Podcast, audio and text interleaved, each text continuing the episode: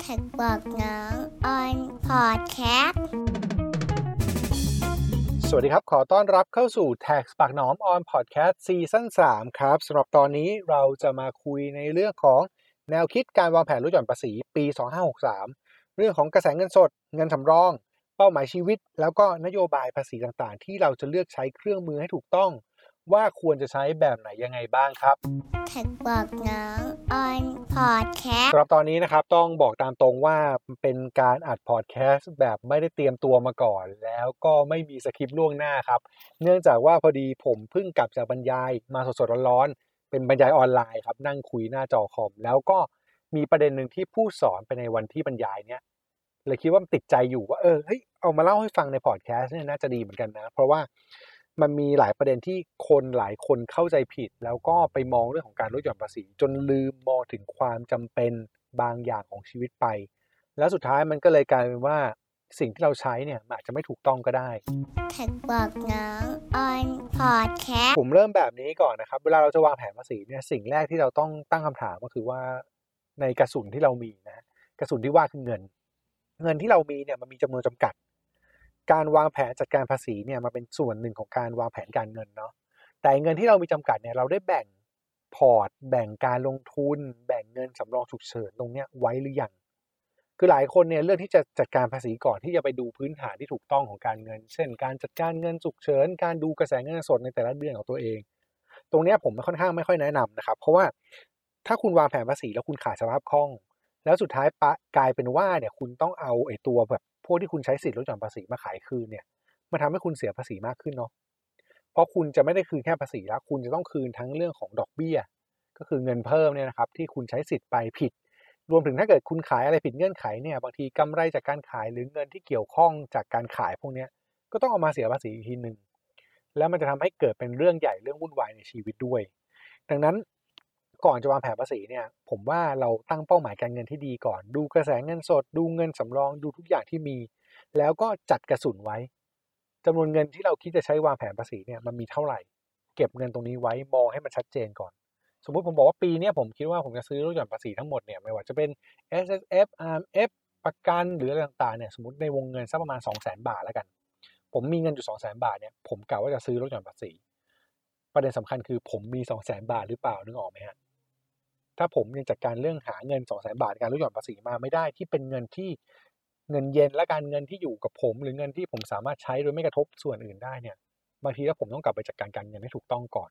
อันนี้คือประเด็นแรกนะครับนั่นคือการเรื่องของการจัดการกระแสเงินสดกับจัดการเรื่องเงินสำรองต่างๆ ที่เราต้องจัดการชีวิตเรา เพราะเราจัดการไม่ได้เนี่ยก็เกิดปัญหาแน่นอนครับTaxBugnoms on podcastทีนี้มาประเด็นที่สองครับ พื้นฐานเราดีละ เรามีทุกอย่างเรียบร้อยแล้ว สิ่งที่เราต้องมานั่งคิดต่อคือเป้าหมายของชีวิตเราคืออะไรอะเป้าหมายของชีวิตเนี่ยเป็นเรื่องที่ตอบยากมากนะครับ อันนี้ไม่ใช่ life coach นะครับ ไม่ใช่มาสอนว่าแบบเฮ้ยคุณต้องตั้งเป้าอะไรอย่างนี้ไม่ใช่อะเป้าหมายของชีวิตที่ว่าเนี่ยคือเป้าหมายเรื่องเงินครับแต่ละคนเนี่ยมันมีเป้าหมายไม่เท่ากันครับ คนในแต่ละวัยก็มีเป้าหมายไม่เท่ากัน แต่เป้าที่มันจะพอร่วมกันได้ เช่น อาจจะเป็นเรื่องของการเกษียณ มีเป้าหมายเกษียณหรือยัง เป้าหมายเกษียณควรจะมีเงินเท่าไหร่ ตรงเนี้ยมันเป็นสิ่งที่เราต้องคิดหรือหาคำตอบในมุมมองของเราได้ เป้าหมายในการเก็บเงินระยะยาวบางส่วนเราต้องมีเท่าไหร่ เป้าหมายในการป้องกันความเสี่ยงจัดการไม่ให้กระทบกับเงินที่เรามีเนี่ยเราต้องมีเท่าไหร่ ประกันอะไรเราต้องมีบ้าง ประกันชีวิตต้องมีไหมมีแบบไหนดี ประกันสุขภาพมีเท่าไหร่ถึงจะพอ ลงทุนควรจะลงทุนแบบไหนเพื่อให้ไปสู่เป้าหมาย เรื่องพวกนี้เราคิดให้จัดการให้เรียบร้อยก่อนครับพอเราจัดการเรียบร้อยวางแผนเสร็จแล้วเนี่ย เราก็ค่อยมาดูต่อว่า แล้วเป้าหมายแต่ละอันเนี่ยมันต้องการเงินเท่าไหร่ พื้นฐานเราดีแล้วเป้าหมายของเรามีแล้วแล้วเราค่อยไปเตรียมตัวโดยการเลือกใช้เครื่องมือภาษีในขั้นตอนที่ 3 ครับแท็กบอกน้องออนพอดแคสต์สำหรับขั้นตอนนี้นะครับ เป็นขั้นตอนของเรื่องของการวางแผนลดหย่อนภาษีละคือจากเป้าหมายที่เรามีเมื่อกี้ทั้งหมด เราก็จะรู้ว่าเอ้ยมันมีตัวช่วยในการวางแผนภาษี อะไรบ้างที่มันจะพาเราไปสู่เป้าหมายได้อะเกษียณเราใช้ RMF ได้ไหม ป้องกันความเสี่ยงใช้ประกันได้ไหม ประกันสุขภาพช่วยเรื่องของการป้องกันการสูญเสียค่าใช้จ่ายในการรักษาตัวเองหรือเปล่า S S F S S F X พวกนี้ช่วยอะไรเราได้บ้าง ในการที่เราจะเดินทางไปสู่เป้าหมาย ซึ่งแต่ละตัวเนี่ยมันไม่จำเป็นนะครับว่าต้องใช้ตัวลดหย่อนภาษีในเรื่องของเป้าหมายอย่างเดียว ถ้าใครเคยฟังคลิปอื่นๆของผมเนี่ยก็จะได้ยินว่าผมเคยบอกว่า ผมใช้ RMF วางแผนเงินให้กับลูกด้วย ไม่ใช่แค่วางแผนเกษียณอย่างเดียว เพราะในวันที่ผมอายุ 55 ลูกของผมเนี่ยจะเรียนหนังสือจบพอดี ผมก็จะสามารถเอาเงินก้อนเนี้ยที่ผมไปซื้อ RMF เนี่ยไปให้ลูก นั่นแปลว่า RMF สำหรับผมไม่ใช่แค่เกษียณละ แต่มาเป็นเงินที่ผมต้องใช้ในวันที่ผมต้องการอีกอันหนึ่ง S S F S S F F L T F หรือตัวต่างๆ ในมุมของผมผมมองในเรื่องของการจัดการสินทรัพย์ครับคำว่าจัดการสินทรัพย์คืออะไร ผมมองว่า การจัดการพวกนี้มันสาคัญตรงที่เรารู้ว่าเราใช้สินทรัพย์อะไรในการจัดการ เช่น ถ้าพูดถึง LTF SSF SSFX เนี่ยพวกนี้ในมุมผมผมใช้ในการลงทุนกองทุนที่มันเป็นลงทุนในหุ้นเป็นหลัก เพราะว่าการลงทุนในหุ้นเนี่ยหรือกองทุนหุ้นเนี่ยมันทำให้ผมเนี่ยไปถึงเป้าหมายได้จากผลตอบแทนแล้วก็ความเสี่ยงที่ผมรับได้ ดังนั้นผมไม่ได้มองว่า LTF ต้องซื้อกี่ครั้ง DCA ยังไงครับ แต่ผมมองว่านี่คือการ DCA กองทุนหุ้นตัวหนึ่ง พอมัน LTF หมด ผมไม่มีปัญหาครับ ผมไปใช้ SSF กับ SSFF ว้ายพูดยากจัง ผมไปใช้ SSF กับ SSFX ได้ เนี่ยมันก็เป็นตัวที่จะช่วยพาผมไปสู่เป้าหมาย โดยการเปลี่ยนจากการลงทุนเพื่อลดหย่อนภาษี เป็นเลือกว่านี่คือการลงทุนในสินทรัพย์ที่จะพาเราไปสู่เป้าหมาย ส่วนการลดหย่อนภาษีเป็นปลายทางหรือเป็นแนวทางเท่านั้น แต่มันก็มีจุดเชื่อมโยงที่ต้องระวังครับ นั่นคือแท็กบอกน้องออนพอดแคสต์จาก 3 ข้อที่ว่ามาครับ เราจะรู้ว่าพื้นฐานการเงินเราดี เราเตรียมกระสุนไว้ละเตรียมเงินไว้ซื้อละเรารู้เป้าหมายชีวิตละแล้วเรารู้แล้วว่าเราจะใช้เครื่องมืออะไร แต่สิ่งสำคัญเห็นไหมครับ มันจะมีความไม่แมทกันอยู่ที่มันเป็นเรื่องที่เราต้องจัดการให้ดีคือ ผมบอกว่าสมมติผมเตรียมเงินไว้สองแสนคำถามที่ผมถามต่อคือ2องแสนต่อปีเนี่ยมันพอเพียงต่อการไปสู่เป้าหมายเกษียณที่ผมวางไว้หรือเปล่า ถ้าผมบอกว่าจริง ๆ แล้ว2องแสนยังไม่พออะ มันยังต้องใช้มากกว่านั้น แปลว่าผมยังขาดอยู่นะครับ ผมต้องไปวางแผนจัดการการเงินเพิ่ม เพื่อให้มีเงินมากกว่านั้น เช่น ผมอาจจะบอกว่าจริง ๆ แล้วถ้าจะไปสู่เป้าหมายได้นะ ผมต้องเก็บปีหนึ่งเนี่ยไม่ต่ำกว่า3 0 0แสนนั่นแปลว่าผมยังหายไปนะหนึ่งแสนบาทที่ยังหายอยู่ แต่ผมสาไม่สามารถทำได้ละ นี่คือจุดที่ผมต้องแก้ ไอ้สองแสนที่ว่าหรือสามแสนที่ว่าเมื่อกี้ที่เป็นเป้าหมายเนี่ย เครื่องมือในการลดหย่อนภาษีทั้งหมดมันใช้พอไหม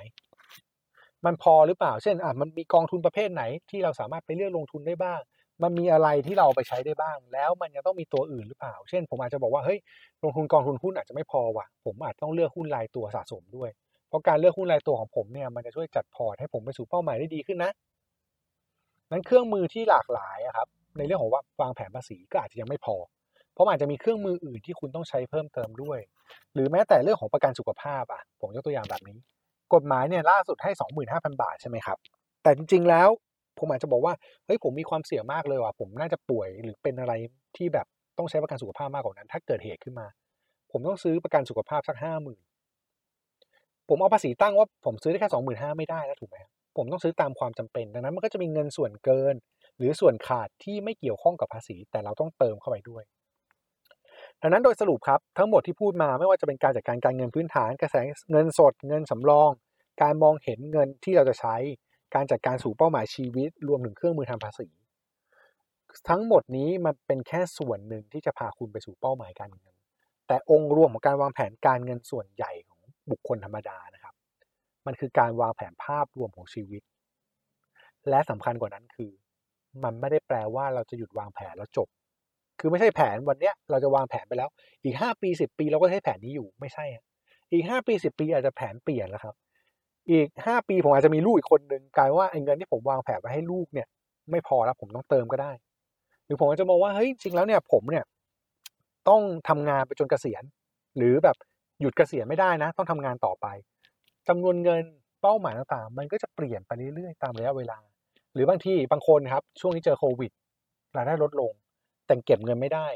ถูกไหมเพราะรายได้ลดลงแล้วมันจะออมเงินเท่าเดิมก็จะลำบากขึ้นละก็ต้องไปมองเรื่องของการใช้จ่ายก่อน แล้วก็ต้องมองว่าเราจะปรับแผนปรับเป้าหมายยังไง พอพูดมาถึงตรงนี้ครับ แนวคิดของการวางแผนลดหย่อนภาษีในมุมของผม ซึ่งเป็นคนสอนเรื่องภาษีเนี่ย ผมจะย้ำเสมอว่าให้ใช้เป็นส่วนหนึ่ง แต่ไม่ใช่ทั้งหมด แล้วก็อย่ามองเรื่องภาษีเป็นที่ตั้ง ท่านใดถ้าเกิดเรามองเรื่องภาษีเป็นที่ตั้ง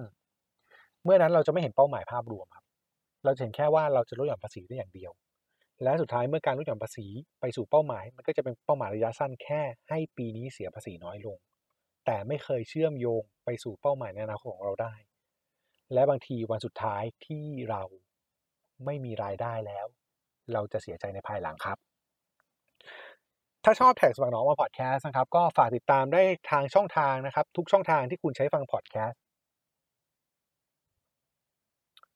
ถ้าชอบแท็กปากหนอมาพอดแคสต์นะครับก็ฝากติดตามนะครับทุกช่องทางเลยครับที่คุณใช้ฟังพอดแคสต์อยู่ครับ ไม่ว่าจะเป็น Spotify Podbean Apple Podcast รวมถึง YouTube ก็สามารถติดตามฟังได้หมดเลยครับ แล้วพบกันใหม่ในตอนต่อไป วันนี้ลาไปก่อน สวัสดีครับแท็กบอกน้องออนพอดแคสต์